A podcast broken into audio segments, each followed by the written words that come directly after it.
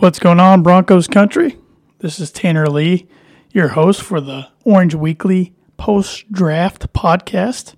You might uh, recognize me. I made an appearance on the podcast during free agency. I did the Orange Weekly free agency episode, and I'm going to be coming at you weekly during the season with the post game editions of the Orange Weekly podcast. So, um, here in a, here in a moment, we're going to be uh, breaking down all the Broncos picks from rounds uh, one through seven, as well as uh, who I believe were the winners and the losers on the Broncos due to the outcomes of those draft picks. So, uh, but with that said, uh, let's kick it off with a little music from the Mad Fanatic himself.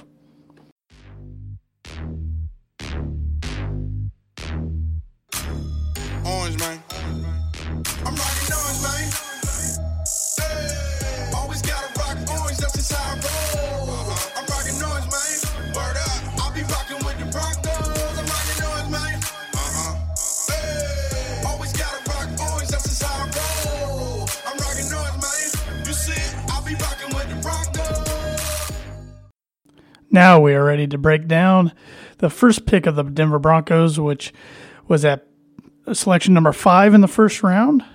Defensive end from NC State, Bradley Chubb.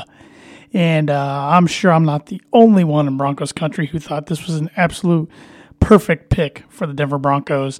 John Elway mentioned after uh, the draft that going through their mock drafts in preparation for the draft, that out of all their mock drafts, they didn't have any that had Bradley Chubb falling to them at five, but due to Cleveland taking Baker Mayfield at one, and Saquon Barkley going two to the Giants, uh, Darnold going three to the Jets, and then um, the Browns shocking everybody and taking Denzel Ward four.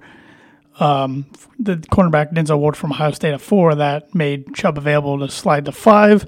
The Broncos actually had a deal in place with the Bills to get both of their first round selections and one of their second round selections, um, and that would have dropped them back to 12. And that comes from uh, Mike Klis. He reported that today on Twitter.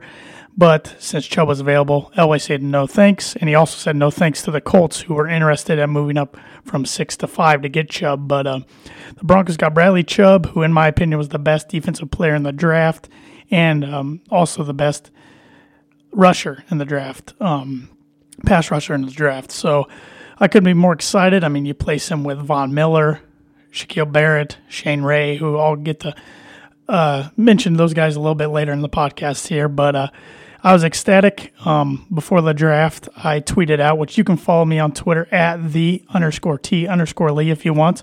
I uh, strictly tweet about uh, Purdue sports and the Denver Broncos, of course. Um, I tweeted out my top five players I wanted the Broncos to pick, and uh, Chubb was my third um, a top five behind uh, Saquon Barkley and Baker Mayfield. So, uh, yeah, I was very pleased. Um, uh, I and besides Saquon and Baker, I guess I w- wouldn't have been mad about the Broncos taking uh, Darnold with the fifth pick either, because I think Darnold and Baker really are franchise quarterbacks, and Saquon I think's a once a decade running back um, coming out of college. But uh, Bradley Chubb was our first round pick at number five. Uh, couldn't be uh, more thrilled about that. I think he fits in perfect.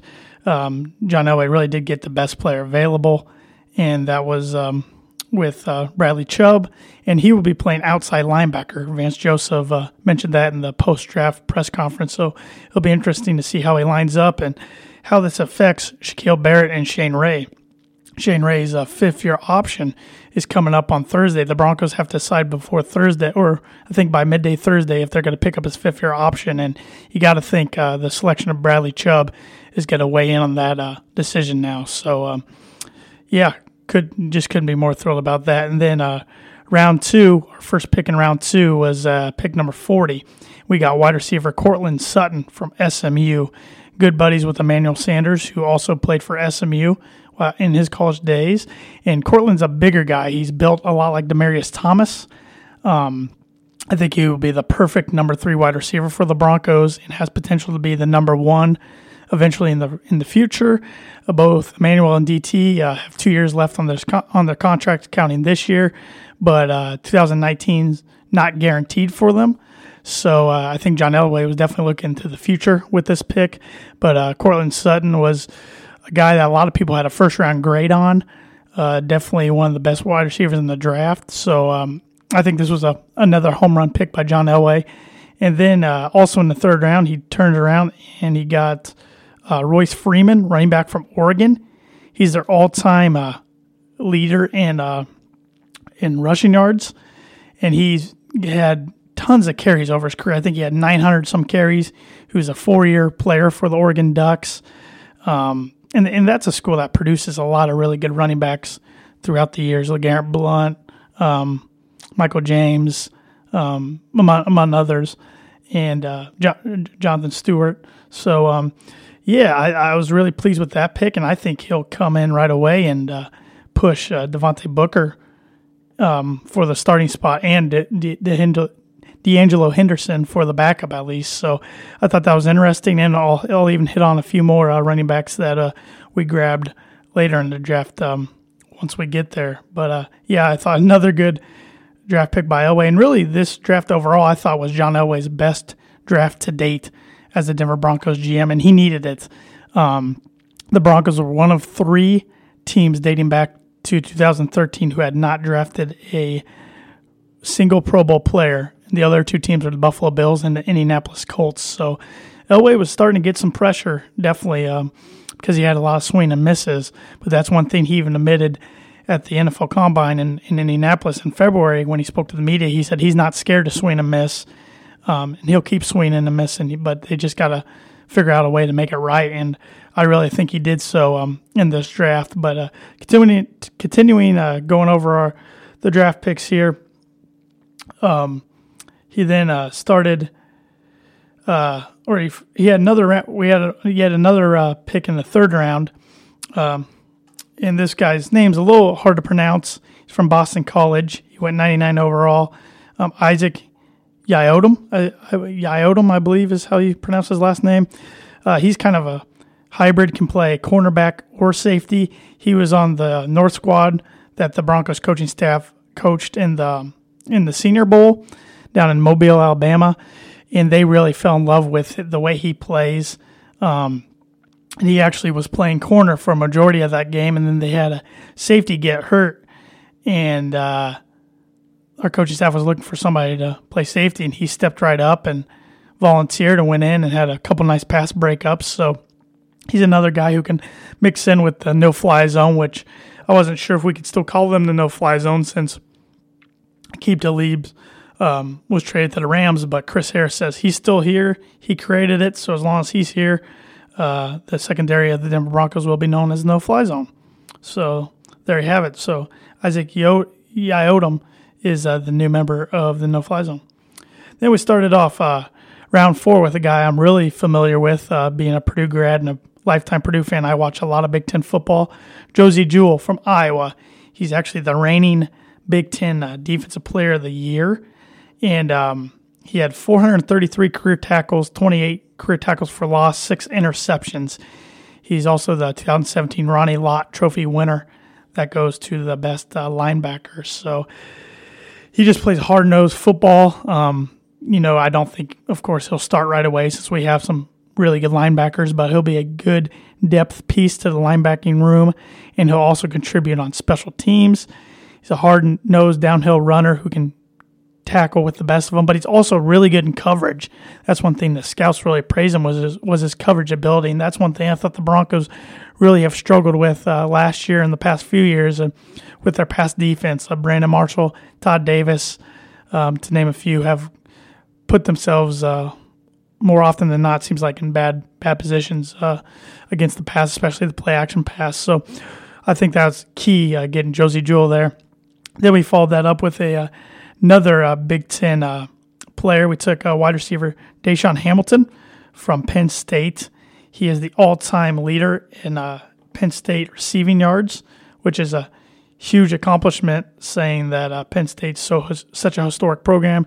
He had 214 career receptions, 2,842 receiving yards, 18 career receiving touchdowns.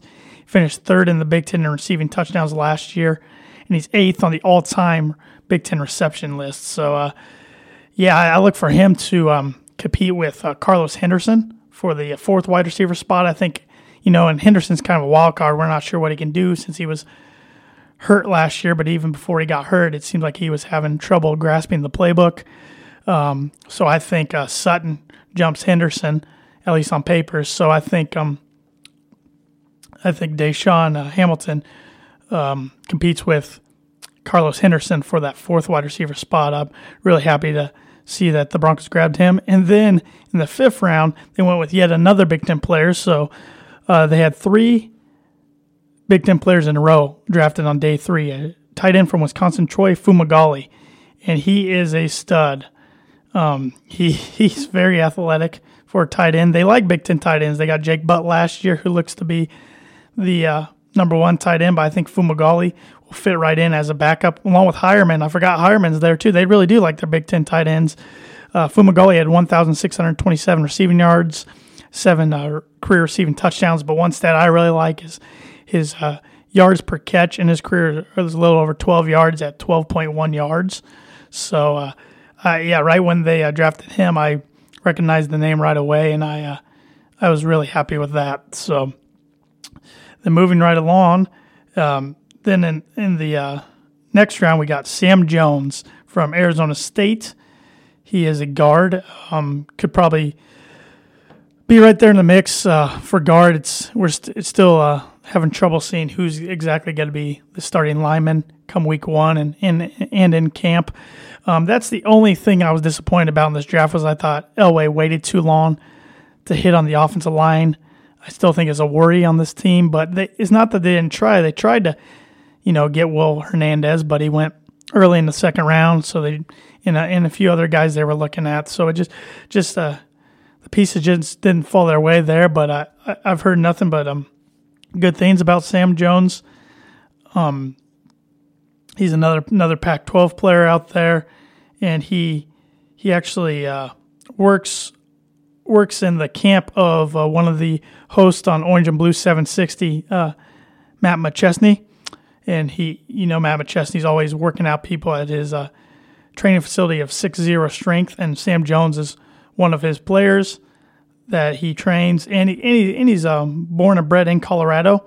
I believe he played his high school ball at um, Highland Ranch or Highlands Ranch. Sorry, I'm, I'm from Indiana, so I'm not sure which one exactly, if it's Highland Ranch or Highlands Ranch. But either way, he uh, grew up a Bronco fan, so that's always nice when they can grab a player that grew up a Bronco fan. As did Josey Jewell, uh, the fourth round pick from Iowa. He he grew up a fan of the Denver Broncos, so it's really cool that that Elway grabbed some guys who have grown up Bronco fans their whole life.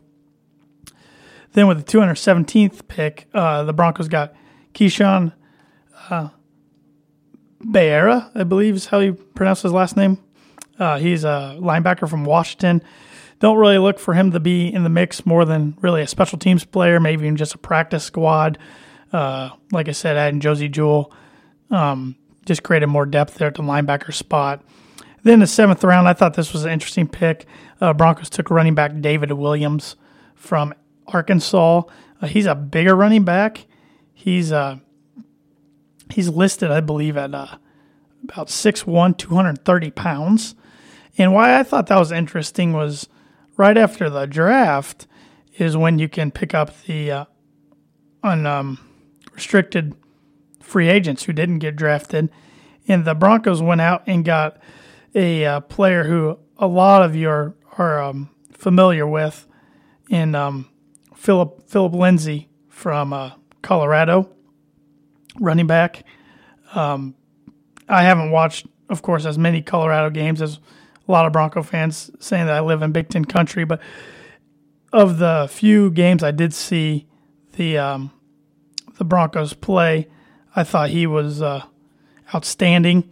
I, I look for him to not only have a good chance to make the roster, especially if he's given a chance to uh, show what he can do at returner, whether it's punt return or kick return.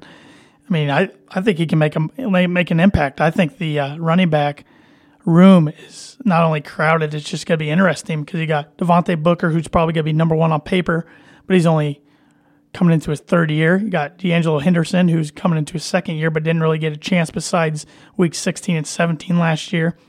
Then you got uh, these three rookies and uh, Royce Freeman, David Williams, and uh, Philip Lindsay. So, uh, yeah, I thought John Elway, like I said, did a really good job.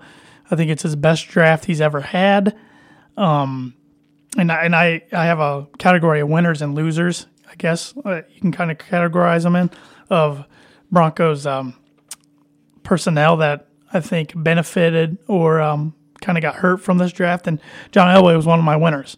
I mean, like I mentioned at the start of the podcast, he was starting to receive a lot of heat, a lot of flack for his misses. And I thought not only did he get it, do a good job of getting guys who had a lot of success in college, he got a lot of team leaders, a lot of guys who were captains throughout their college career.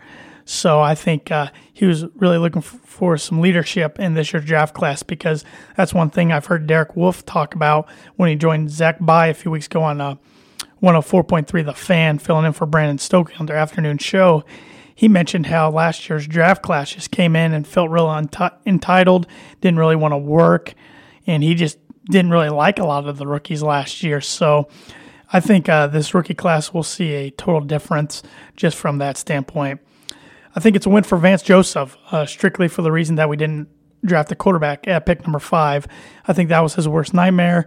Um, he didn't handle the three-headed quarterback situation. It was beginning at the beginning. It was just two between Siemian and Lynch at camp, but due to Lynch getting injured, they signed Osweiler. Played all three throughout the year. He didn't handle that the best, so I think he's just real relieved that they went in a different direction and didn't get quarterback. Case Keenum's a big winner. You know, this shows they have full confidence in Case Keenum, uh, shows that they have full commitment to Case Keenum. Even though it's only a two year deal, he doesn't have to look over his shoulder. They didn't go out and get a Baker Mayfield or a Sam Darnold, Josh Rosen, Josh Allen, any of those guys that, you know, the crowd could maybe pull for, kind of like a Kyle Orton, Tim Tebow situation we saw back in 2011. That whenever Kyle struggled, the team, the fans really wanted Tim Tebow, and even though Tebow did a good job, that led the Broncos to the playoffs in eight and eight. But a lot of people thought Kyle Orton got treated wrongly, but that's a story for another day. And uh, so Case uh, gets that done, and you know I, I think the coaches have a full confidence in him, and uh, he's coming off a great year last year with Minnesota. Hopefully, he can uh, build off of that. And um, I think for a Broncos fan's worst fear is that he turns into the Case Keenum that played for the Rams or the Texans, because he kind of struggled then. So hopefully, it wasn't a fluke year last year. Uh, we put some new weapons around him, um, not only with uh, DT and Emmanuel. Like I said, we've drafted quite a few offensive weapons, retooled the offense, and with uh, having Bill Musgrave having a whole year where he can uh, build his playbook instead of uh, having to come in after five weeks of Mike McCoy, I think that's really going to help Case Keenum in the offense as well. A few other winners are both quarterbacks, Paxton Lynch and Chad Kelly. I think uh, this really because I, I, think it shocked everybody. It shocked me at least that the Broncos didn't take a quarterback at all throughout the draft. I thought maybe they'd go after Mason Rudolph or Kyle Lauletta from Richmond or somebody in the on day two or three, but they didn't. So I think that really um, should give Paxton Lynch a confident boost that they think enough of him to keep him around and show can do, show what he can do as a backup. That is, if he wins the backup spot, because. Uh, Elway said yesterday, I believe it was yesterday, if not the day before, in a press conference, that Chad Kelly's got to get a chance to compete with Paxton for that backup spot. So I know Broncos country has a lot of Chad Kelly fans. Uh, he was a seventh round pick, actually the last pick of last year's draft, Mr. Irrelevant. Um, had a really good career in college at Ole Miss. Uh, was always had some controversy off the field. Uh, had a lot of legal trouble. Comes from a great football pedigree and, and his uncle being Jim Kelly. So he has a strong arm. So I'm interested to see that quarterback competition during training camp between Chad Kelly and Paxton Lynch because if I'm Chad Kelly, I couldn't ask for a better opportunity. I mean, to be picked last in the draft and potentially be a backup quarterback for a winning franchise like the Denver Broncos, that's pretty much a dream, dream come true. And a few losers, and I'm not calling them losers by, I'm not – necking their playing ability because these guys are all great players. I'm just saying in the situation they've kind of been put in from the results of the draft. Um, Shane Ray, I think um, getting Bradley Chubb really hurts Shane Ray's playing time. Uh, and, and, Shane Ray, to his credit, uh, he was hurt most of last year, and so we didn't really we couldn't really see what he could do at full health last year. So, um, but entering his fourth year in the league now, it's a big year for Shane. I mean, he's been a decent player, but f- for a guy they had to trade up to to get in the draft a few years ago and taken round one, I don't really know if he's lived up to the standards quite yet, but I'm interested to see how he can play. Same thing with Shaq Barrett, a guy they tendered this offseason to bring back. I mean, he uh, he's you know been pretty solid throughout his career, but you know gra- grabbing Chubb and put him in the three four and put him at linebacker, how does that affect uh, Shaquille Barrett going forward, especially next year after the season's over in the offseason?